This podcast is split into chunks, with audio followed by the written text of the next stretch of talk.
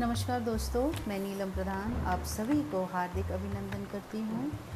पूर्व अध्याय में हमने यज्ञ आदि के बारे में जाना और हर एक दिन का महत्व के बारे में भी जाना।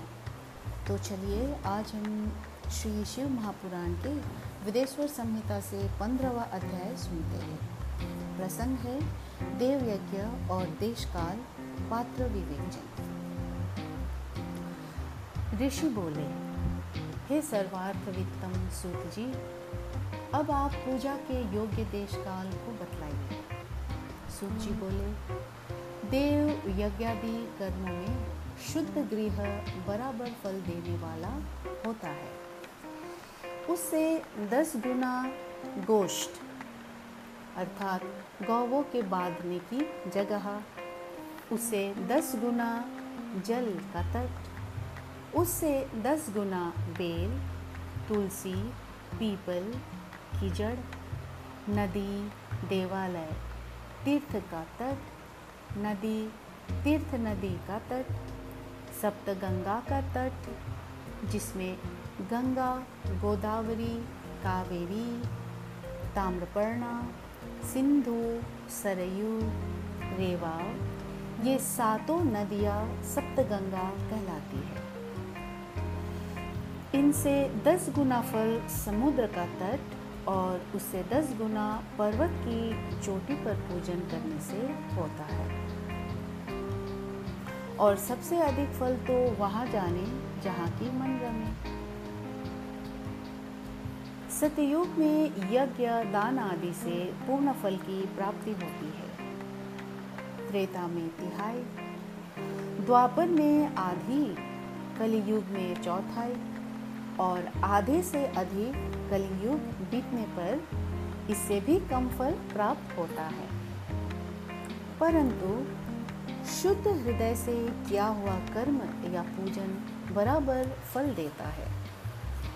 इसे दस गुना फल रवि संक्रांति के दिन, उससे दस गुना तुला और मेष की संक्रांति में तथा चंद्र ग्रहण में उससे भी दस गुना फल की प्राप्ति होती है।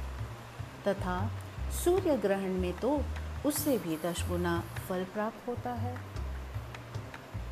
क्योंकि यह उत्तम और पर्व काल है। इस समय जप आदि करना समयोचित होने से पुण्यदायक है और ऐसे समय सत्पुरुषों की संगति करने का फल करोड़ सूर्य के समान है। तपोनिष्ठ, ज्ञाननिष्ठ और योगी यति पूजा के पात्र है। ऐसे समय में जो इनकी पूजा करता है, उसके पाप क्षय हो जाते हैं। फिर वह ब्राह्मण भी पूजा का पात्र है, जिसने 24 लाख गायत्री का जप किया हो। वह संपूर्ण फल और भोग का दाता है। वह अपने दाता की पापों से रक्षा कराता है, क्योंकि गायत्री का यह महात्म्य है कि वह अपने गान करने वाले की पाप से रक्षा करती है। इसी से वह गायत्री कहलाती है। गायत्री के जब से शुद्ध हुआ ही ब्राह्मण शुद्ध है। वही सब प्रकार से योग्य पात्र है। नर, नारी, आदि जीव कोई भी हो, जो भूखा हो, वही अन्नदान का पात्र है। इच्छा वाले को देना ही अभिष्टदायक है। मांगने पर दिया तो आधा फल, सेवक को दिया तो चौथाई फल, और यदि ब्राह्मण दीन हो तो उसे देने से दस वर्ष का फल प्राप्त होता है। ब्राह्मण तो जाति से ब्राह्मण ही है। यदि ब्राह्मण वेद पाठी है, गायत्री के जाप से युक्त है तो उसे दान देने से वैकुंठ की प्राप्ति होती है। शिव भक्त को दान देने से कैलाश की ओर सभी प्रकार के दान जिस उद्देश्य उद्देश्य से दिए जाते हैं, उससे उसी प्रकार के फल प्राप्त होते हैं। जैसे भी हो, थोड़ा या बहुत, देवार्पण बुद्धि से किया हुआ दान अनंत भोग देता है। मनुष्य को तप और दान, ये दोनों ही सर्वदा करना चाहिए। देवताओं की तृप्ति के लिए सभी भोग देना चाहिए। ऐसा करने से उत्तम जन्म मिलता है। सभी भोग मिलते हैं। ईश्वरार्पण, बुद्धि से दान करे तो मोक्ष मिलता है। इस अध्याय के पढ़ने, सुनने से धर्म बुद्धि उत्पन्न होती और ज्ञान की सिद्धि होती है।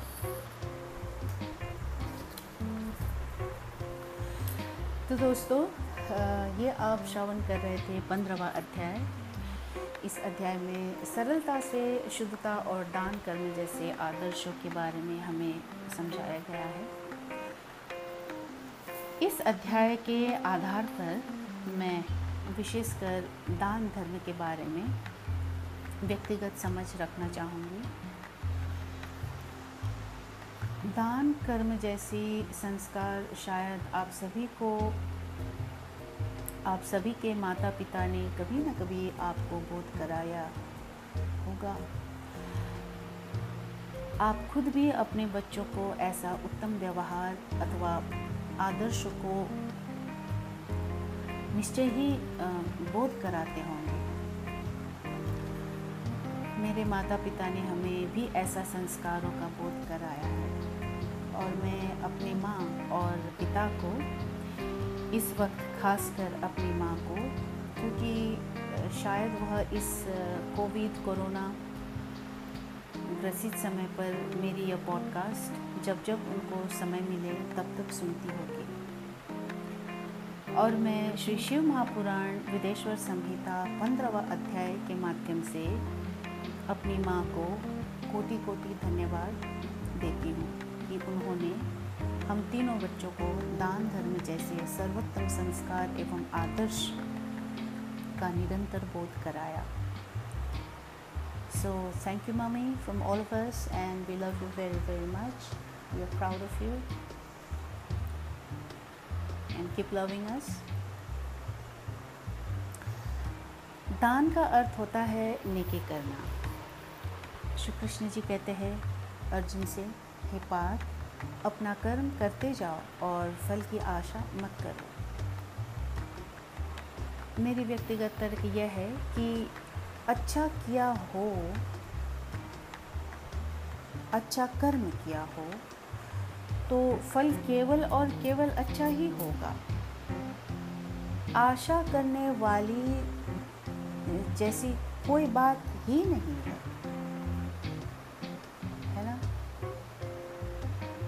अच्छा कर्म करो तो बुरा कैसे उसका फल मिलेगा? सवाल ही पैदा होता है। तो दोस्तों, दान अर्थात नेकी करते रहे और उसे भूल जाइए और खुश रहिए। नमस्कार, धन्यवाद।